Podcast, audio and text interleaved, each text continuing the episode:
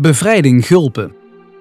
Tijdens de inval van de Duitse troepen in mei 1940 raakt Gulpen maar minimaal beschadigd.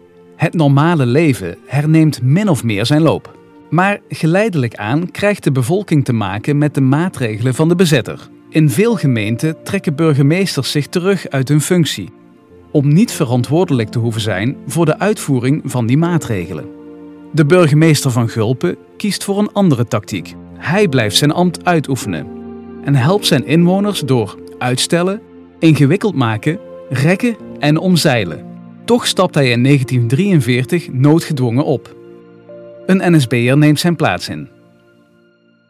Gulpen wordt op 13 september 1944 bevrijd. Maar de oorlog is nog lang niet voorbij. Het dorp wordt overspoeld door troepentransporten van het Amerikaanse leger, door evacuees uit Kerkrade en later repatrianten uit Duitsland. Voortdurend is er geweld en lawaai van bominslagen rondom Gulpen en zwaar geschut in de verte. Door het vele militaire verkeer hebben de wegen zwaar te lijden. Na de bevrijding worden ongeveer 100.000 mannen gelegerd in en rond Gulpen. In bijna elk huis zijn soldaten ingekwartierd.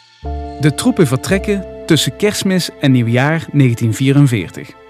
Gulpen kan eindelijk beginnen met het herstellen van de schade en het oplossen van de woningnood.